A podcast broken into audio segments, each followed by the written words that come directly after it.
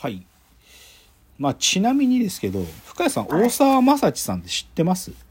知ってはいます。あ、知ってます。本、はい本読んだことあります？彼の。ああ、それはない、ないかもしれないです。ね。うん。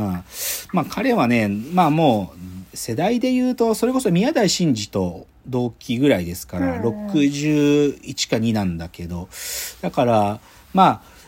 直近書くのはあんまり昔ほど切れ味ないけども、でも僕は実は、大沢正知は僕にとっての、一時はアイドルの一人だったんだよね。うんうん大沢正知が考えてることに近いことを僕もずっと考えていたので、はい。彼が書くものっつうのは、まあ僕にとってはこう、ある意味での道しるべでもあったっていうので、大沢さんの本ってのは大概読んでるんですよ。はい。でね、じゃあ、戻るけど、五道批評というか、五道解考察と霧島考察をやってるその文章っていうのが、このですね、可能なる革命という本に入っています。はい。2016年の本。うん。で他にもねあの五道とか霧島について書いてる本っていうのは何冊かあってた例えば「問いの読書術」っていう2012の本があるんだけどこれにもちょろっとかでもちょっとだけどね「あの救世主はいるのか」っていう本を書いてたりとかあと「資本主義という謎」っていうねこれはどっちかというと経済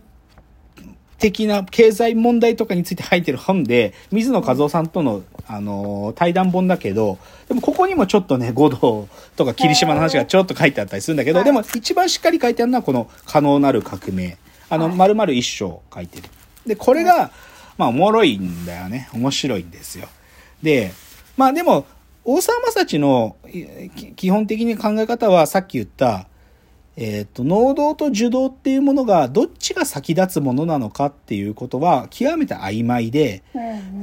ただ受動的に振る舞うっていうこと自体も実はそれ自身を決定してる自律性っていうのは受動的な側にすらあるんだってことを暴いていると。で、はい。逆に待たれ、待たれてる五道の方も、実は自分が能動的に振る舞うってことすらも、本当は、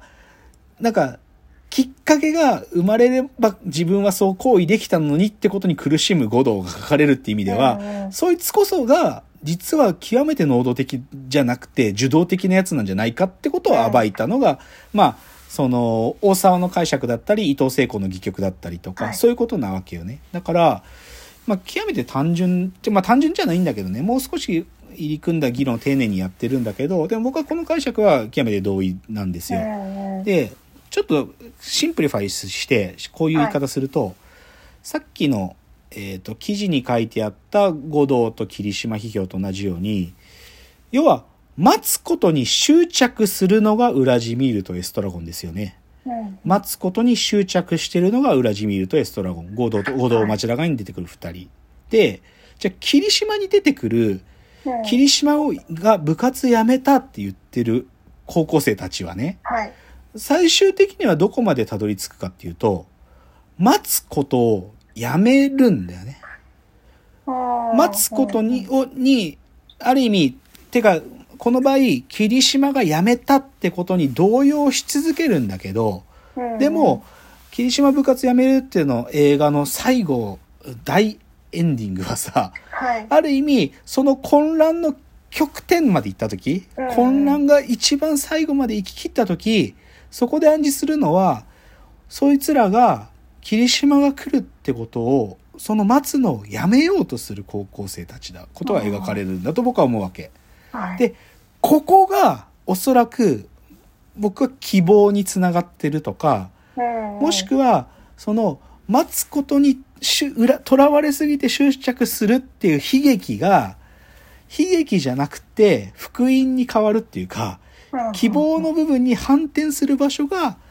この待つことをやめる高校生たちっていう霧島が描いたものなんだっていうのが僕のポイントです。うんで、ちょっとそのシーンを端的に言うとね、はい。まあ主人公の神木隆之介くんが映画を撮ってるわけですよね。最後ラストシーンは屋上でゾンビ映画の映画を撮ってる。でそこに霧島が屋上にいるぞっていうう話をみんなが聞いて、バレー部のやつとか、帰宅部の友達だったやつらとか、霧島と付き合ってる女の子とか、みんながダーって屋上に走り込んでくるんだよね。ダーって走り込んできて、で、霧島いるな霧島どこだっつって来るんだけど、でも、霧島はいないんだよね。はいはい。いたのは、ゾンビ映画を撮ってるえあの映画部の奴らが、ゾンビが。で、それで、なんだよとか言って、そのゾンビ映画で使ってる小道具の隕石とか蹴り飛ばされて、それで映画部のやつが怒って、あ、僕に謝れって言うんだよね。謝れ俺たちに謝れっつって。で、それで、そいつらはある意味スクールカーストの 言っちゃえば底辺なんだけど、でもそこで底辺だった映画部が反乱を起こして、そのゾンビ役やってる奴らに、こいつら全員食い殺せっつって、いやーっつって飛びかかって、それで、その、スクールカーストの上位にいる奴らとか、あの、運動部の奴らをある意味食い殺すんだけど、っていうのが霧島の最後で、で、そのある種のカタストロフィーが起きた後に、はい。最後、その映画部のやつと、霧島の親友だった、そのひろきっていう、うん。あのー野球部なんだけど、野球には全然練習行かないで、けど、一番野球うまいから、試合には来てくれて頼まれるような、で、そういうスクールカーストの頂点、霧島と同列にいるようなやつの会話があって、何かっつうと、そう、カメラがね、かっこいいっつってね、そういうカメラ、8ミリのカメラかっこいいねっつって、で、そのカメラちょっと触ってもいいってヒロキが言って、いいよっつってこう見てで、こうやって、その映画部の部長の神木隆之介を撮りながら、はい。あの、将来は映画監督ですか？とか聞くんだよね。映画監督、うんアカデミー賞ですか？とか言って、その、お奥さんは女優ですか？とか言って聞くんだよ。そうすると、その映画部の部長の前田っていう神木隆之介が、映画、映画監督は無理とか言うんだよね。でう、んでそれで、そのひろき。まあ、ちなみにこのひろきってのは東出くんなんだけど、はい東出くんが初めて芝居やってるから、あんま演演技は上手くないんだけど。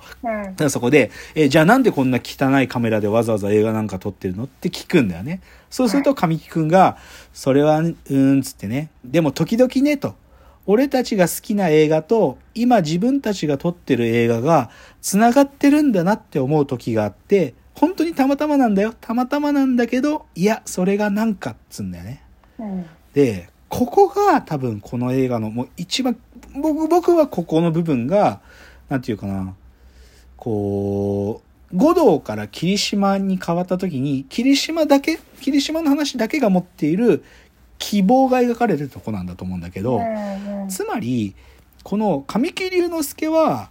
自分は映画部で映画一生懸命撮ってるけど、映画監督になるっていうのは無理っていう現実はある意味引き受けてんだよね。この時点ですでに。うん。で、なんだけど、神木隆之介は、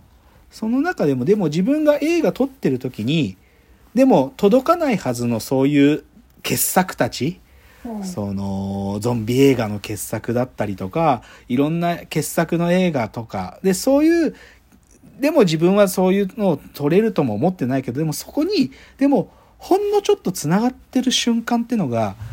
自分たちで撮ってる時にちょっと来る時があるんだと。はい。でそれがたまたまたまになんだけどそれがあるからやってるんだよっつうことなんだというふうに言うんだよね。でこれがね僕はあのね多分待つ待たれるっていう関係をだからある意味その待つ待たれるっていう関係に縛られてるのがウラジミールとエストラゴンだったり、待たれる側の五道だったりなわけ。その関係に、もう永遠にこの関係に苦しむ。で、はい霧島部活やめるっていうのを、ほとんど前半からえー最後に至るまでは、霧島が来ない来ないっつって、霧島なんでやめんだよって言い続けて、これみんな混乱して、こいつらもある意味その関係、待つ待たれる関係で、囚われて、で自分たちは苦しんでんだよね。うん。救われない。なんだけど、ここが、でも神木くんのこの最後の一言で、そのね、まあ、この、この場合、待つ待たれるじゃなくて、自分がいる今ここと、その傑作映画たちっていう、その傑作たちのこの距離、この距離は永遠に埋まらない距離なのかっていうと、いや違うんだと。実は今ここで俺が撮ってるこういう変な映画も一瞬でしかないかもしんないけど、そういう傑作映画に、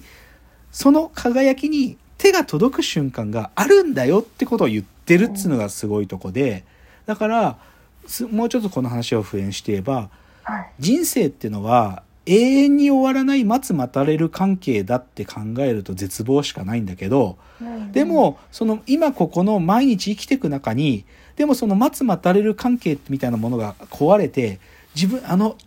まさに超越的な存在だったあの傑作とか、うん。あの届きえないはずのこれにひょっとすると自分の今ここにいる生っていうのが届いてるかもしれないとかもしくはつながってるかもしれないっていうことがある意味い生の輝きなんだってことを多分示してるのが霧島なんだと思うわけだよね。うんなんとなくわかります？はい。なんとなくわかります？いやだからうん。なんか解釈もうちょっと簡単に言っちゃえばさっき冒頭言ったように五道を待ちながらって僕らの人生の暗示なのかもしれないって言ったのはさ、うん。でもその角度で見ると僕らの人生はやっぱり悲劇ですよね。五道の視点で見た時に。で霧島が来ない来ないって言ってるのはでもそれはまさに映画なんだからまさしく僕らの彼らにとっては学校っていう世界だけどあの映画が暗示するのは学校っていうのはまさに世界と同義だよね。うん。うん。でその世界があのある一人の人間がふ来ない不在になった瞬間にあれだけ混乱しでしかも霧島がいたことで他の生徒たちは救われてる部分があったのことすら失われちゃうっていうのだけ考えたら悲劇だけど、うんでもその霧島っていうある種の中心点を意識しないで生きてる、ま、神木隆之介にとってはうん実は彼自身はもうすでにその中心点なんかなくてもその世界の外側とつながる回路っていうのは持てて持っていてうんそれは自分が映画部で映画を撮るってことがその世界の外側の傑作たちとつながることだってことを彼が知ってるってとこがミソなんですよね。うんだから